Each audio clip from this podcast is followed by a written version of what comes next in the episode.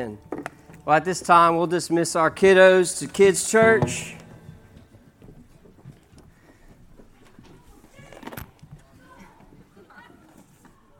I'll tell you what, I don't know all that goes on back there, but I know they have a really, really good time. so, for those of you who don't know me, my name is Joel, and I am the worship and student pastor here at Redeemer. And I must say, if you are a first time guest with us this Sunday, that you picked a pretty fun Sunday to be a part of. Things look a little different. Uh, now, I would certainly encourage you to join us next week as things will look a little more normal. There won't be as much dancing. Uh, but we are so glad that you are with us here uh, this Sunday. Uh, Youth Sunday is one of my favorite Sundays of the year. Uh, for one, I get the rare opportunity to worship in the audience, to worship with you guys, uh, which is much more of a blessing than you would even imagine. Uh, I truly am thankful for the worship team here at Redeemer. Uh, I'm thankful for opportunities to get to be in the audience, uh, to watch them lead. And so I don't get many opportunities to speak. Uh, so when I do get those opportunities, I like to take them uh, to share my gratitude and appreciation for this worship team uh, and the blessing it is to be able to serve along with them. And then, secondly, I get the opportunity to highlight all that's going on with our youth ministry and give you all a little taste of what youth nights look like. Our youth nights are always fun. Uh, they are sometimes filled with ping pong balls and dancing and lots of different games and, and giveaways. Uh, but most of all, we do spend time in worship together and in the Word together every time we get together. And so we are going to do just that. And as I was thinking over what I wanted to teach about this morning, I figured being a worship and student pastor, why don't I take this opportunity to teach from my student pastor position on worship? Kind of the best of both worlds. And so I went back and forth on a few different passages, and ultimately I landed on Matthew's account of Jesus walking on the water. And I like this account because Matthew's account of this story is the only one that talks about Peter. And I think there's a lot of relatability between us and Peter. So let's go ahead. We'll jump into the text. Uh, for those of you who have your Bibles, our main text for this morning will be Matthew 14, verses 22 through 33. For those of you who don't have your Bibles, it will be on the screen. So we'll pick up in verse 22. Let's read it together.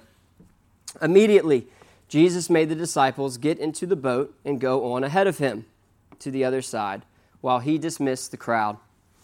After he had dismissed them, he went up on a mountainside by himself to pray. Later that night, he was there alone and the boat was already a considerable distance from land, buffeted by the waves because the wind was against it. Shortly before dawn, Jesus went out to them, walking on a lake. When the disciples saw him walking on the lake, they were terrified. It's a ghost, they said, and cried out in fear. But Jesus immediately said to them, Take courage, it is I. Don't be afraid. Lord, if it's you, Peter replied, tell me to come to you on the water. Come, he said. Then Peter got down out of the boat, walked on the water, and came toward Jesus. But when he saw the wind, he was afraid, and beginning to sink, cried out, Lord, save me. Immediately, Jesus reached out his hand and caught him. You of little faith, he said, why did you doubt? And when they climbed into the boat, the wind died down. Then those who were in the boat worshipped him, saying, Truly, you are the Son of God. Let's pray. Dear Jesus, we thank you for this morning. Uh, we thank you for the opportunity to highlight uh, all that you are doing and continuing to do in our youth ministry, all that you are doing and continuing to do here at Redeemer, and all that you are doing and continuing to do in our lives. And so I pray this morning that you will uh, speak clearly the gospel through me, that it will pierce the hearts of those in this room, and that ultimately we can all grow closer to you. And it is in your name we pray. Amen. So, have y'all ever had every intention of doing something good only to fall short for one reason or the other? I think this is something that happens pretty often. New Year's resolutions was the first thing that popped to mind.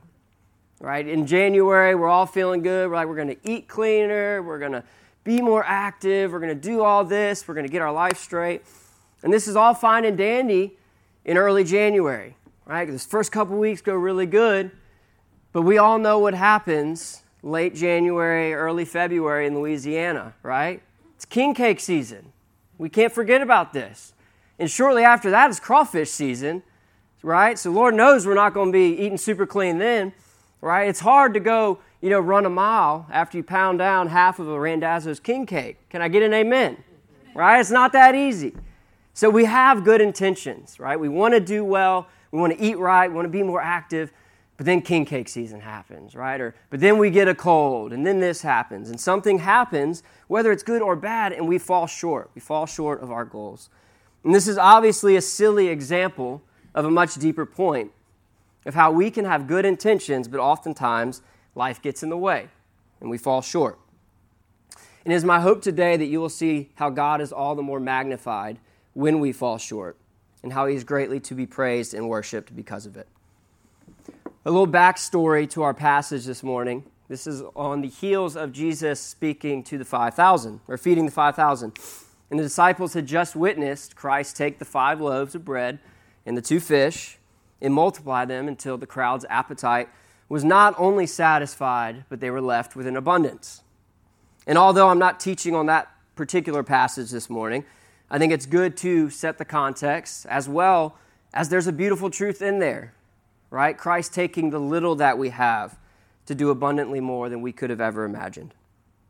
So the disciples, they just saw this miracle. They just saw God multiply all this food, right? And the text says in verse 22 and 23 that immediately Jesus made the disciples get into the boat and go on ahead of him to the other side while he dismissed the crowd. After he had dismissed them, he went up on a mountainside by himself to pray. And I believe sending the disciples in the boat does two things. I think one, it gave Jesus time to be alone with God the Father in prayer. And two, it gave the disciples time to ponder the significance of the miracle that they had just witnessed. And I think both of these things are very important.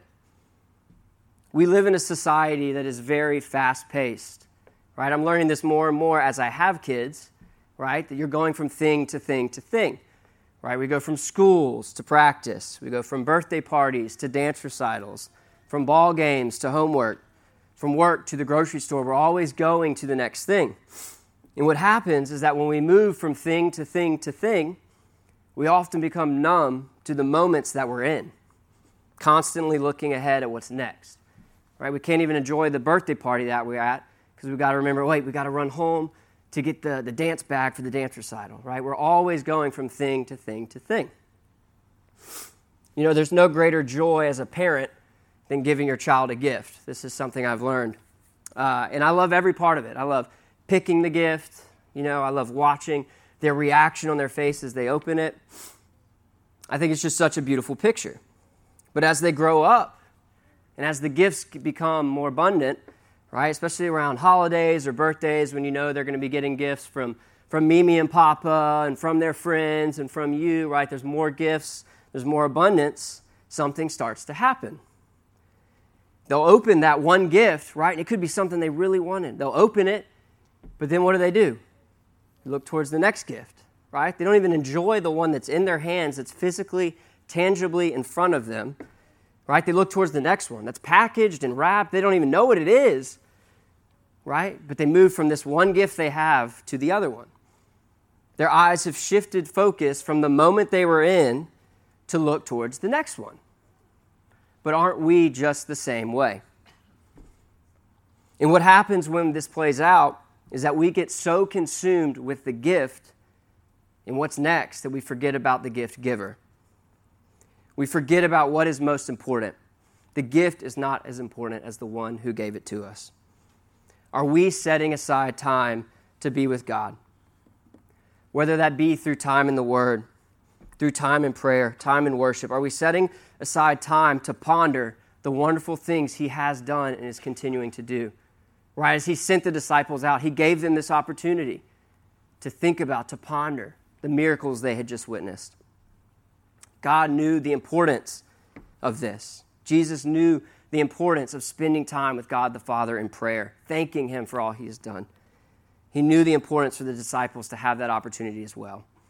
And if Christ Himself did these things, who are we to not? Moving forward to verse 25, says, Shortly before dawn, Jesus went out to them walking on the lake. When the disciples saw him walking on the lake, they were terrified. It's a ghost, they said, and cried out in fear. But Jesus immediately said to them, Take courage, it is I. Don't be afraid. And there are a couple things to unpack here. First, we see Christ, the Creator, display his power over creation and his sovereignty over us. As we saw earlier in the text, Jesus is the one that sent the disciples out on the boat. And it was while Jesus was on the mountainside praying that the waves began to rise. It was while Jesus was on the mountainside praying that the storm came. But let me make one thing clear while Jesus may have physically been away from the disciples, he was still near them. Let me remind you that Jesus controls the wind and the waves, right? We've seen this in Matthew 8, just a few chapters earlier, when Jesus calms the storm while he's on the boat with his disciples. So I believe this entire scenario, as it's playing out, was within his design. During this time that the disciples were battling the wind, battling the waves, battling the storm, Jesus had both the disciples and that storm in his hands. Jesus has the power over the storm and the sovereignty over us. And why is this important? Because we too need to remember these truths as we go through various trials. Jesus is not unaware of what we're going through. In Hebrews 4:15 it says, "For we do not have a high priest who is unable to empathize with our weakness. He is sovereign in our lives and over our trials. In the midst of the storm, he is there." And the Bible clearly depicts that there is no question that God sovereignly ordains trials in our lives in order to reveal his character and his nature to us in ways that we would have never known apart from the storm. The thing that threatened to be over the disciples' head, right? The waves, the water that was threatening to be over the disciples' head was now under Jesus' feet. There is hope in that this morning. Christ the Creator has power over his creation. He has power over the storms in our lives and He is sovereign over us. And the second thing we can pull from these verses, we see Christ's immediate response to the disciples in their fear. That verse 26, it says, When the disciples saw him walking on the lake, they were terrified. It's a ghost, they said, and cried out in fear. So, as I said earlier, while Jesus may have been physically away from the disciples, he was still near them. Oftentimes, when I read passages like these, I like to put myself in the position of the characters and ask myself, how would I respond? And that's why I like uh, Matthew's account of Jesus walking on the water, because we get to really put ourselves in Peter's perspective. And in this scenario, I can certainly see why the disciples were overcome with fear. They're in the middle of a lake, it's the middle of the night, right? There's a storm coming. And there's something about dark water, I don't know about you guys, but it's never really sat well with me. Not a big fan of it. Uh, and I can imagine if it's dark water and it's the middle of the night and there's a storm coming, it's just this perfect little storm, right? And so it's the fear of the unknown. You can't see what's beneath you, you can't see out. And then for the cherry on top, they start to see something coming at them, you know, and I don't know exactly what they saw, but I imagine with it being the middle of the night with a storm coming, I don't imagine they could clearly see Jesus was coming. I imagine they start to see a shadow come and they're like, hold up, who's coming? Right? It's a ghost. They don't know. Right? So if we put ourselves in their shoes, I think it's easy to see why they were scared. But I love the response from Jesus. In verse 27, it says, But Jesus immediately said to them, Take courage, it is I, don't be afraid. Immediately. Right? I love that word immediately. I love that that was put in there. And we see Jesus use similar verbiage, right? Later in John's account, we just went, went through it with Preston, when talking to his disciples about his death and resurrection. In John 16 33, these things I've spoken to you, so that in me you may have peace. In the world you may have tribulation, but take courage. I have overcome the world. Jesus' response is immediate because he is always with us. Jesus' response is immediate because we're fighting a battle that he's already won. Jesus' response is immediate because on that cross, he conquered all of our sin, all of our shame. And he has that same response for us that he gave to Peter Take courage. It is I. Don't be afraid. We have nothing to fear because our hope lies with Christ and in Christ alone. And even when we are in the midst of the storm, we know that God is holding that storm and he is holding us in his hands. And he says, Take courage. It is I. Don't be afraid. Moving forward to verse 28, Peter says, Lord, if it's you, Peter replied, tell me to come to you on the water. Come, he said. Then Peter got down out of the boat, walked on the water, and came toward Jesus. So, as a reminder, Peter had seen Jesus do many miracles up to this point. As I mentioned earlier, just a few chapters back, Peter watched Jesus already calm a storm, a very similar situation. Peter had just seen Jesus feed the 5,000 in the previous chapter, and he hears Jesus' voice telling him, Take courage, it is I, don't be afraid.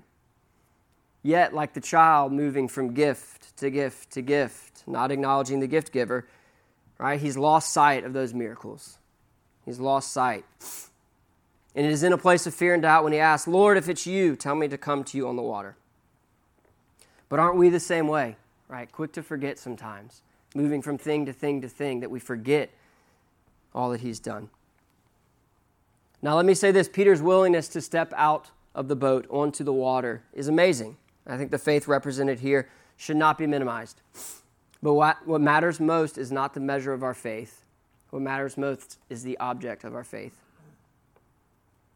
we see in verse 30 and 31 as it plays out. But when he saw the wind, he was afraid and beginning to sink, cried out, Lord, save me. And immediately Jesus him. You of little faith, he said, why did you doubt? When does Peter sink?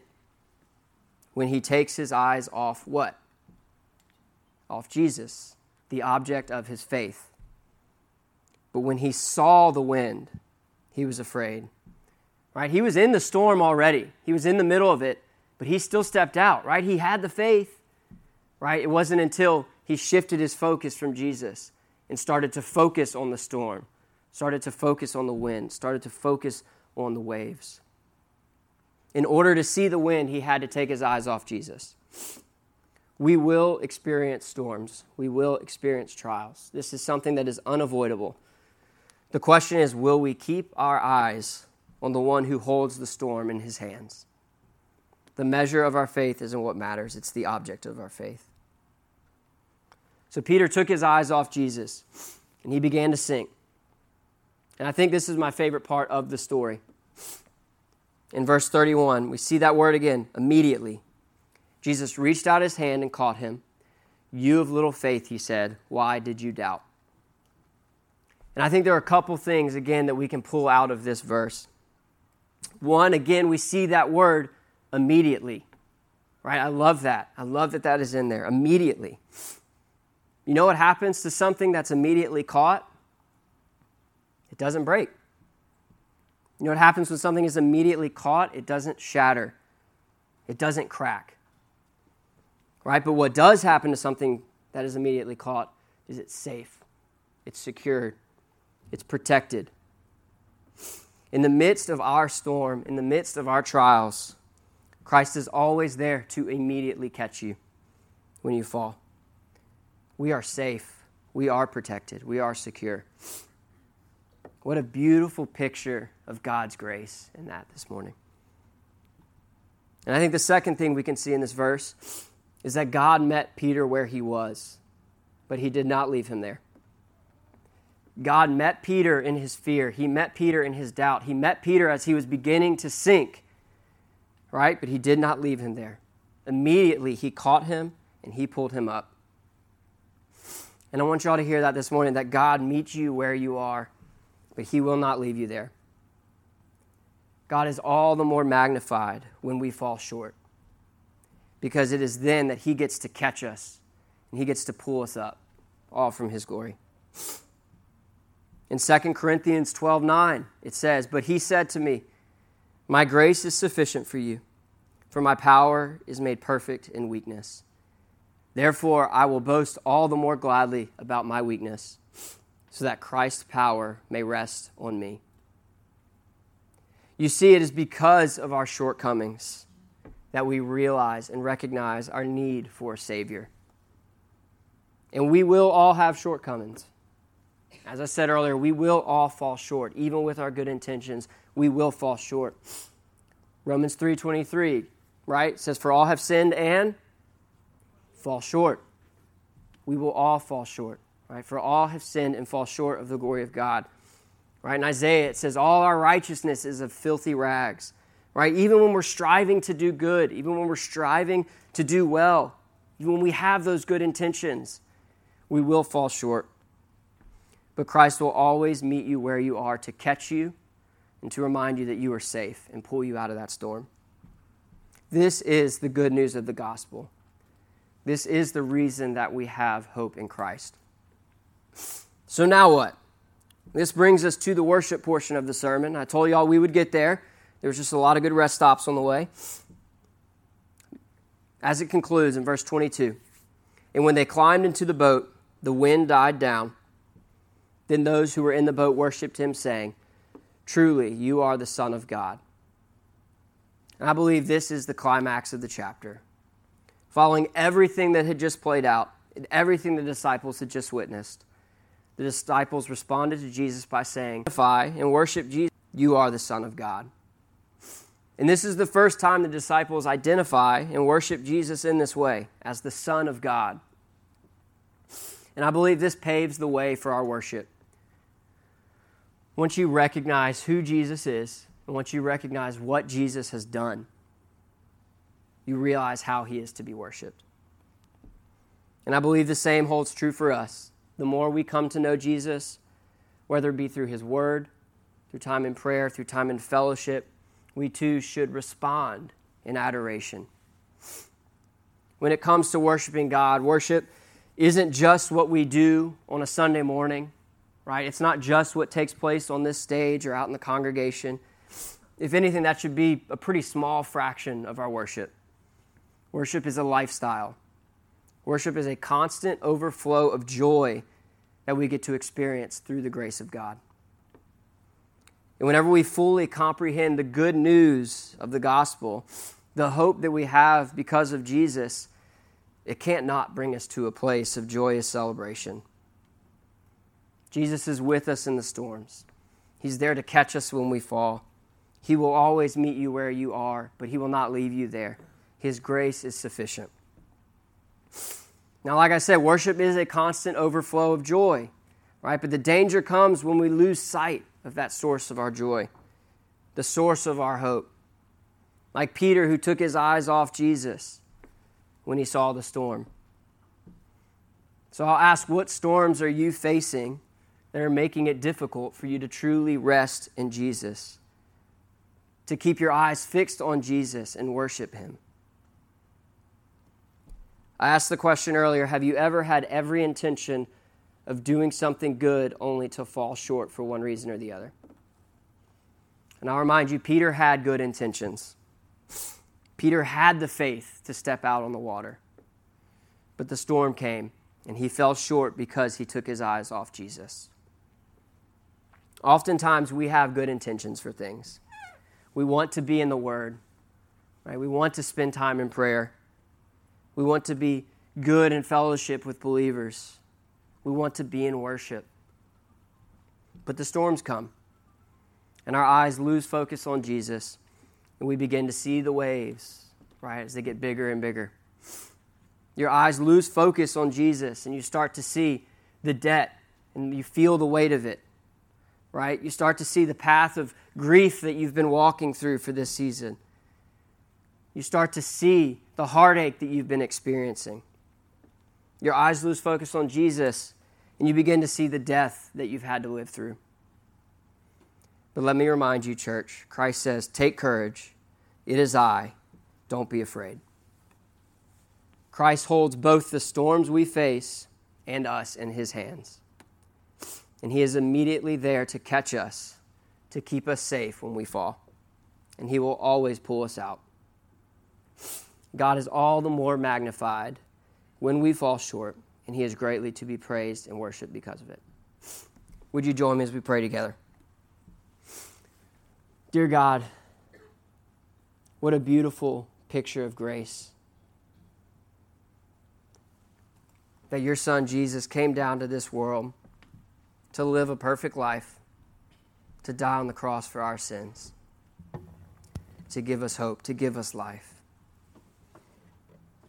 And that same Jesus is there to walk with us, to catch us when we fall, to pull us out as the storms come. And so we truly do. I pray this morning that we truly can worship Him in that. That as the storms come in our lives, that we will remember all that you have done, all that you are continuing to do, and that you will be there to catch us, to keep us safe. What a beautiful picture that is.